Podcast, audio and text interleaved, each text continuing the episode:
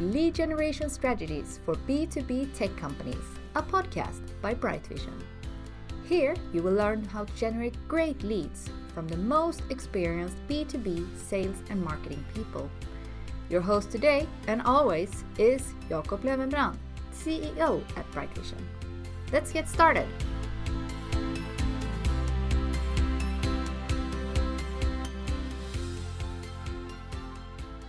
Hello and welcome to the B2B Lead podcast for tech companies. My name is Jacob Löwenbrand. I'm the managing director of Bright Vision, as well as host of this podcast. Today, we're going to talk about how to be brave with content marketing with Ahava Leibtag, the president and owner of Aha Media Group and expert in content marketing. So, with that short introduction, welcome to our podcast, Ahava. Thank you. Uh, thank you so much for having me here, Jacob. It's great to be here.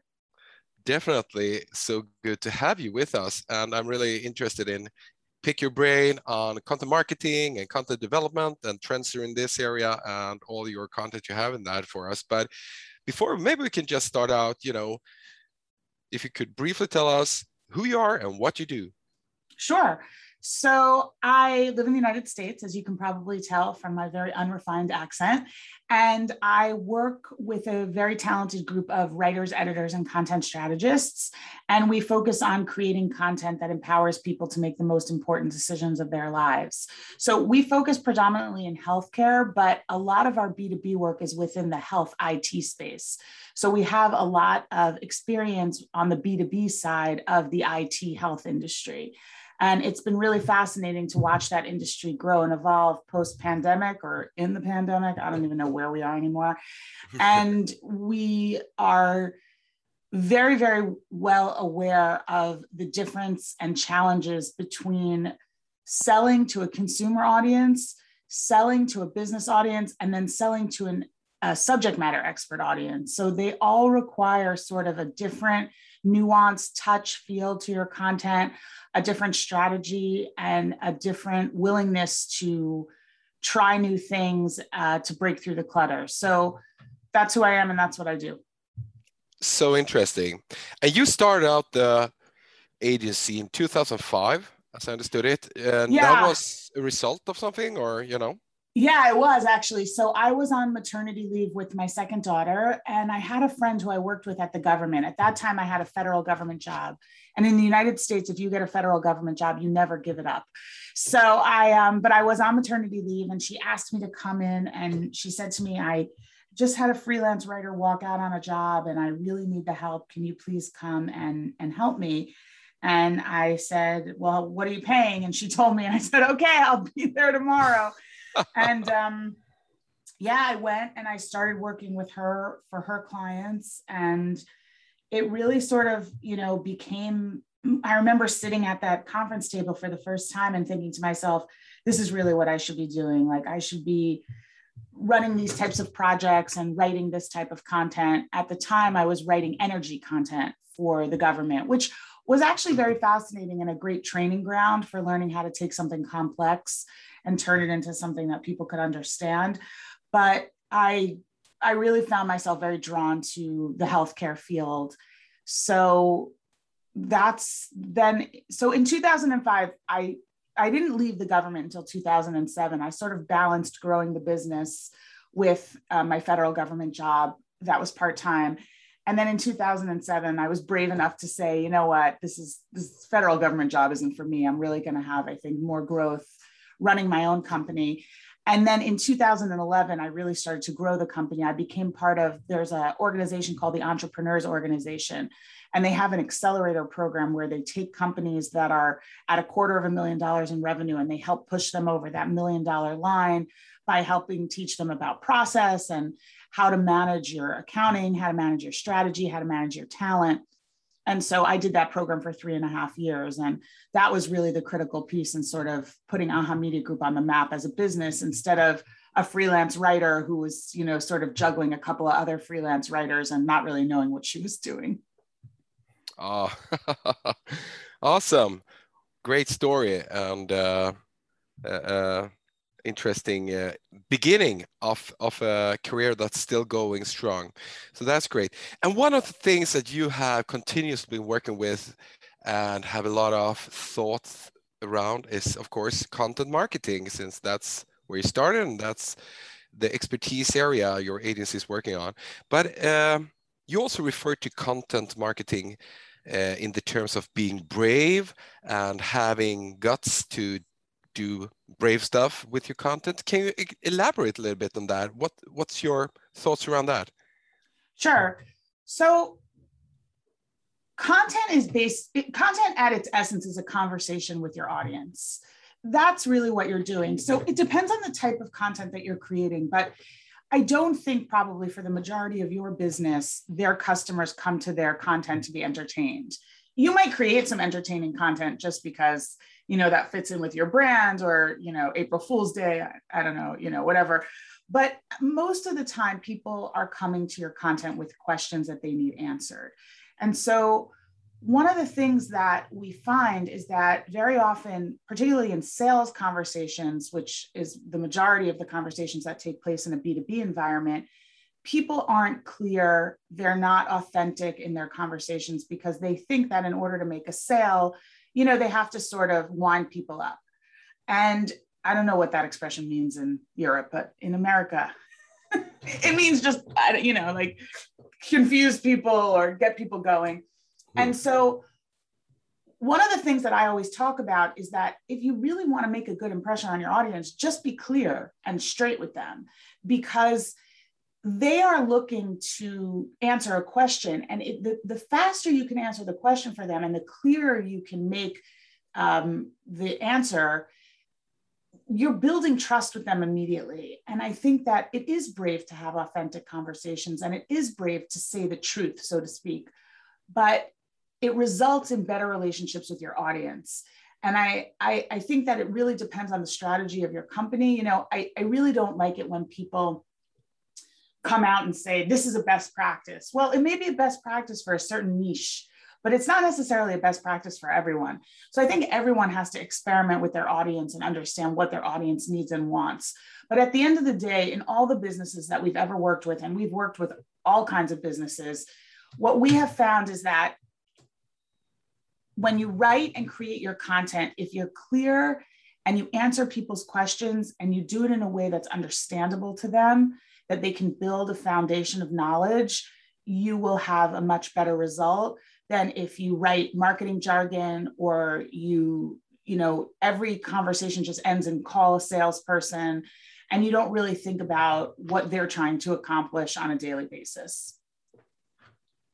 Yeah, yeah, so true so interesting. And uh, to, to really try to zoom in on on the core needs and the problems of the client rather than just trying to to drive yeah, sales and i don't think yeah jacob i don't think i'm saying anything that your audience hasn't heard before. I think the question that they're probably asking themselves is okay well how do i do that? You know because either my boss tells me i can't or my executives want to want to change what I write or I'm always arguing that we do this and they don't, you know, they don't listen to me. And my answer to that is when you are trying to convince people, sometimes the most convincing information that you can give them is data. We used to talk about this in user experience all the time when we would build information architectures we would um, want to label things very clearly and the executives would come in and say no no no you have to call it what we call it. And we would say to them but they don't call it that. They call it something else. We don't care. And so we would make them sit and watch user testing and they would watch people struggle to understand what these labels meant and they would say okay maybe you should do it your way. So i think as much as possible if you can collect search data if you can collect social media data you know listen to your audiences on social media if you can find examples of where users got confused or there was drop off if your sales teams are saying to you listen the collateral you're producing for us is not helping us get closer to closing a sale i think that that can be very advantageous for you when you talk to executives mm. about what you're trying to accomplish uh, so that's the one thing that I would say about that. The second thing is that I'm sure your audience is also thinking about what does it really mean to be brave outside of just being authentic? Because I think if somebody sees this title, they're probably going to think, okay, she's going to give me a lot of really great creative ideas for my content. And one of the things that I would say is that it's great to be creative, but if you don't have evergreen content that answers the questions that your customers have about your products, you're not really doing your job as a content marketer. A true content marketer understands how to build content that answers people's questions while also satisfying the needs of the business. So you can get as creative as you want. And I love that stuff. And I use it as best practices, cool examples all the time. But at the end of the day, if it doesn't move the needle for the business and it just gets people into the top of your funnel, but it doesn't push them down to making the sale, it might be creative and it might be fun and it might win you awards, but it's not going to keep your job because at the end of the day, your job is about satisfying certain goals. Um, if your executives say to you, go win awards, go do something creative, go do something fun, and by all means, mm-hmm. do that. But um, I think it's important to remember that foundational stuff has to be there. And then once that foundational stuff is there, you can build on making that more creative and more fun. Yeah, that's awesome. So interesting. So when uh, when a client comes along and and uh, you feel that they maybe don't, you know, have asked themselves all the questions, uh, how do you how do you do that as an uh, you know agency? Do you ask the hard questions? Do you try to be brave in in pushing your clients as well, or where does that come into play, so to say, in your relationships in in assignments and so forth? Yes, y- yes, yes. So. So first of all, I'm lucky. I'm the CEO, so I get to make a lot of those decisions. We have a set of values at AHA Media Group that we follow. We look at them on a daily basis. And one of them is be um, intentional with your words and your actions. So, the first thing that we try to do is we try to date before we get married. So, every time I do a pitch, because I'm responsible for new business at the company, um, and you know, to close the deal, I will say to people, they'll tell me what they're trying to accomplish, and I'll say, why don't we try a pilot together? And you know, there's a minimum dollar engagement to work with us, and we would really love to work with you. Let's try something small you know 15 20000 dollars. Uh, i don't know what that translates to in europe but um, let's not you know get into bed with each other quote unquote for hundreds of thousands of dollars because let's see how we work together and let's see if you know you like our style and we like your style and we're able to communicate in a way that is beneficial to you and your audiences. So and then luckily usually these people turn into lifelong clients who you know we work with them all the time and they're always assigning us projects. But i think that yeah I, I am pretty honest and sometimes i'll say to people you don't have the content maturity to be able to pull off what we would create for you. So we we can create a really beautiful document for you and, and either a great workflow or a great editorial toolkit that has personas and messaging and voice and tone, but you can't use it because you just don't have the right people right now in your organization to be able to pull this off. And no one wants to hear that, you know, and, and obviously a lot of it is in the delivery. But at the end of the day, these projects require a tremendous amount of effort from my team. They have a lot of lift to them. And I don't want to take people's money if I can't affect change for them. So, in that way, I'm very lucky because I'm a small boutique shop and I can make those decisions.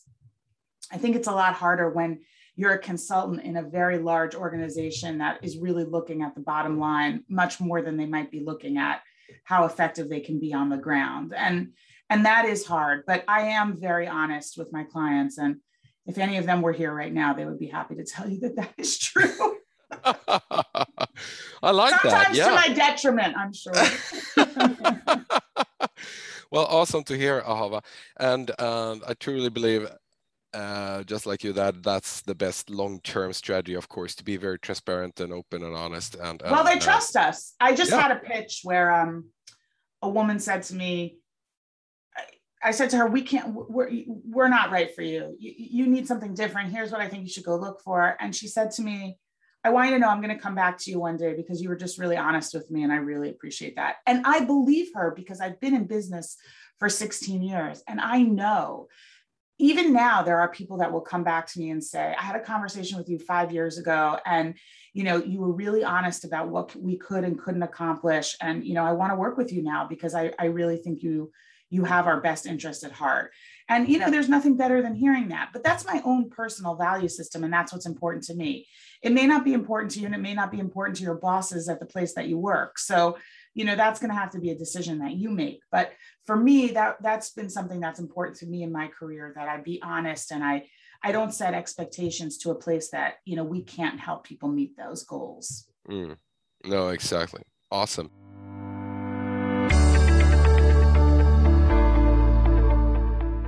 Do you work as a sales, marketing, or channel manager and would like to generate great leads to your B2B tech company? Then we are here for you. By creating a qualified sales pipeline and strengthen your position in the tech industry, we help you grow. Depending on your needs, we use effective strategies like inbound marketing, telemarketing, account based marketing, and paid media. Get more information on brightvision.com. So, for example, if we then uh, hypothetically say that a client comes along and they say we want to do pilot but you need to drive mqls or you know there's results that needs to come out of this. What's your recommendations? What do you typically find as a good way to work together with a client if you want to have brave content at the same time drive leads or you know yeah. Make, make the cfo happy so to say. Yeah absolutely absolutely. So we have a kickoff where we have a very um, a smart goals deck. And we go through what are your what are your smart goals. So we really try to understand from people what are they trying to measure? What does the timing of this look like? When you dig into the question sometimes what you find out is that the data at the end of the project is important, but sometimes making somebody else happy is important. And that's always challenging for our, for, so if we're working within a big corporation, like let's say a very large healthcare system, so there's a CFO, but that person is so far down from the chain of command to the CFO that really the client that they're trying to serve is an internal stakeholder, like the head of neuroscience or the head of research. And they're trying to figure out how to make that happen. And so for us, what's really important to us is to sort of probe at you know what are you really trying to accomplish here? What does success look like to you? And and one of the things i do say to clients a lot when i'm you know sort of talking to them for the first time is in in in a year from now you know when you look back at this engagement what's the number one thing that you're going to have gotten out of it? And i think that that's a really important thing to ask people because what I would see as success and what you might see as success, Jacob, is not necessarily what they see as success. They may have different parameters for what they're looking to try to accomplish. And so that's kind of what we really try to do is dig in in that kickoff call to really understand what they're trying to accomplish. And I think that that's a helpful way to sort of set those set those parameters and set those goals. The other thing that we I think is very important is to map what you've done before. So we'll often say, you know, when we first do a conversation with a prospective customer, what's your philosophy around content creation? Have you worked with content firms before? What have you liked? What have you not liked? And what I like about doing that is that it sort of gets me inside where they are in their heads about not only what they're trying to accomplish, but how they themselves define success. And I, for me, that's a really important way to make sure that we're taking on clients that we can help them achieve their goals. Mm. Yeah, that's good. Really good and insightful. That's uh, interesting to hear. So, if uh, if we talk a little bit about content trends, uh, you're working a lot with the uh, pharma and, and medical industry and and a lot of medtech, so to say, as well. And uh, wh where do you see the content demand is going? What kind of things work today from from your perspective in regards of what is consumed by the readers or you know content consumers so to say in the um, in the b2b space of medtech today so again, I think that this is one of these issues where it's really important to look at every single you can look at industry trends, but I also think it's it's important to look at standalone companies and what they're selling and what they're trying to do. So I think for most med tech companies right now, they're in top of the funnel content creation. They're trying to pull people down out of search. They're trying to get people's attention using various social media platforms. I think that they're looking to educate people about what their value proposition is and what they can offer them in the marketplace. And then I see them doing a lot of other types of content creation, trying to establish themselves as experts in the space, maybe doing podcasts, maybe doing videos, thinking about those types of those types of um, what I like to call decorative content or mid funnel content, sort of to to um, in um, sort of confirm that you're in the right place and this is the company you want to work with. Mm. What I don't see enough of is companies spending enough time on the content after the purchase. What does it look like to be a client of ours? What what's the help cl- content that we provide?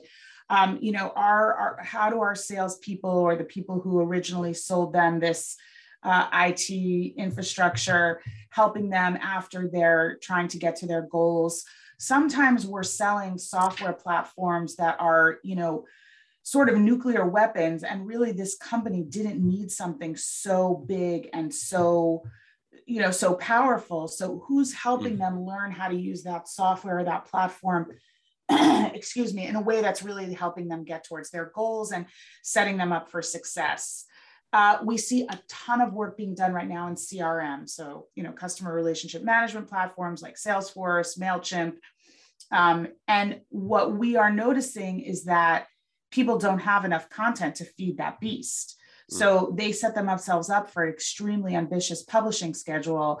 And then all of a sudden they come to us and they're like, we can't we can't write enough content we don't have enough content to do this well and i think that that's you know when when you're making a purchasing decision and or you're helping your clients i think one of the things that can be very effective and very brave because you could potentially lose the sale. But I actually think that saying to a client, when we sell this, the clients that we see that are the most successful are the ones who prepare themselves by doing X. I think you can really build great trust with your audience. And it's also an opportunity for you to, you know, send them to somebody who can help them do that work. So hmm. I'm a really big believer in in um, thinking about how to set your clients up for success no matter what you're selling them and just telling them here are the risks here are the rewards here's how we think we can support you yeah that's great i, I totally agree that a lot of companies might be way too ambitious in their content plans and uh, instead of going quality it becomes mile wide, inch deep, instead of you know being specific and and uh, quality focus. Exactly. So Correct. very very interesting uh, uh, trend to to see that you're discussing with your clients there. And so from from that perspective, what recommendations would you send with us as a marketing manager or practitioner? within a marketing department who's running content or you know working in this space and trying to push things forward what, what do you want them to focus on for next year, so to say, to be in good shape? Um, the number one thing that I would say is spend time with your audience in whatever way you can.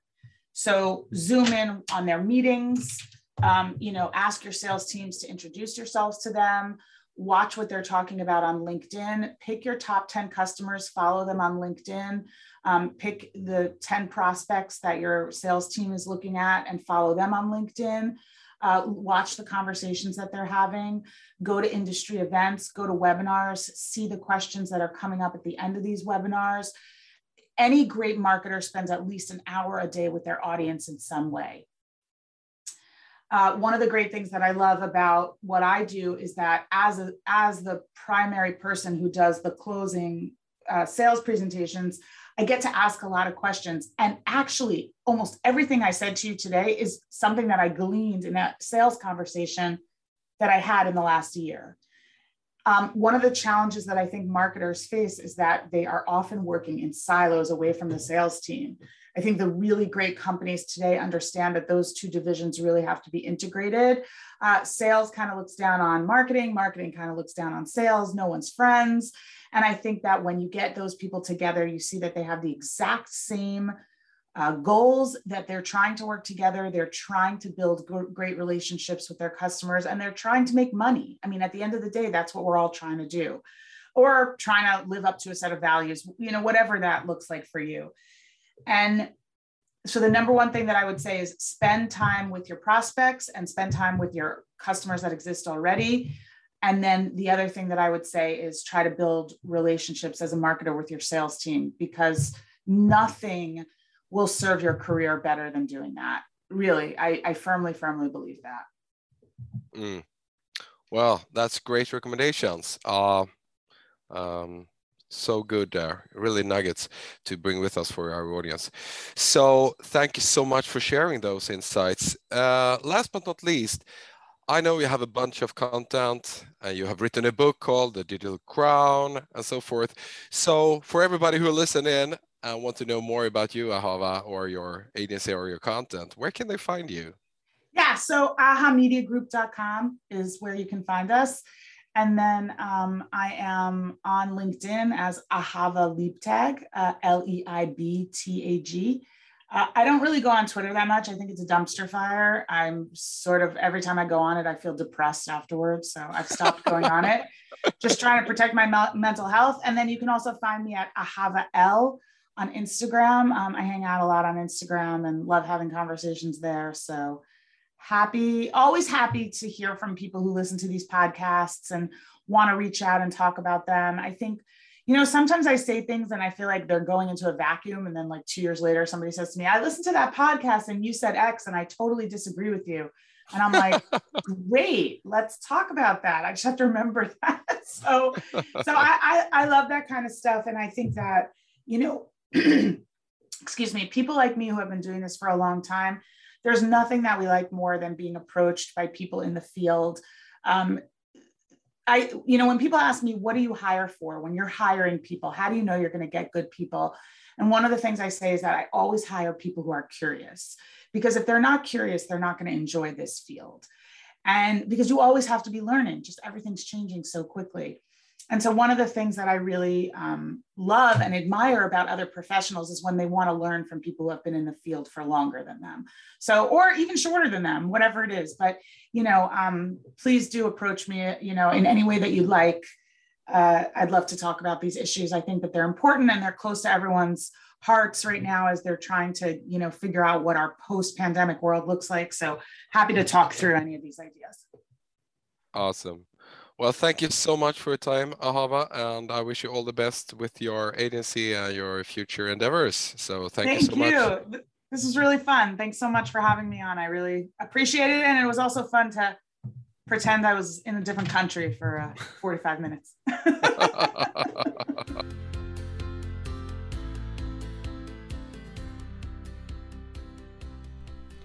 Thank you for listening to Lead Generation Strategies for B2B tech companies. Don't forget to subscribe. You will find it where podcasts live.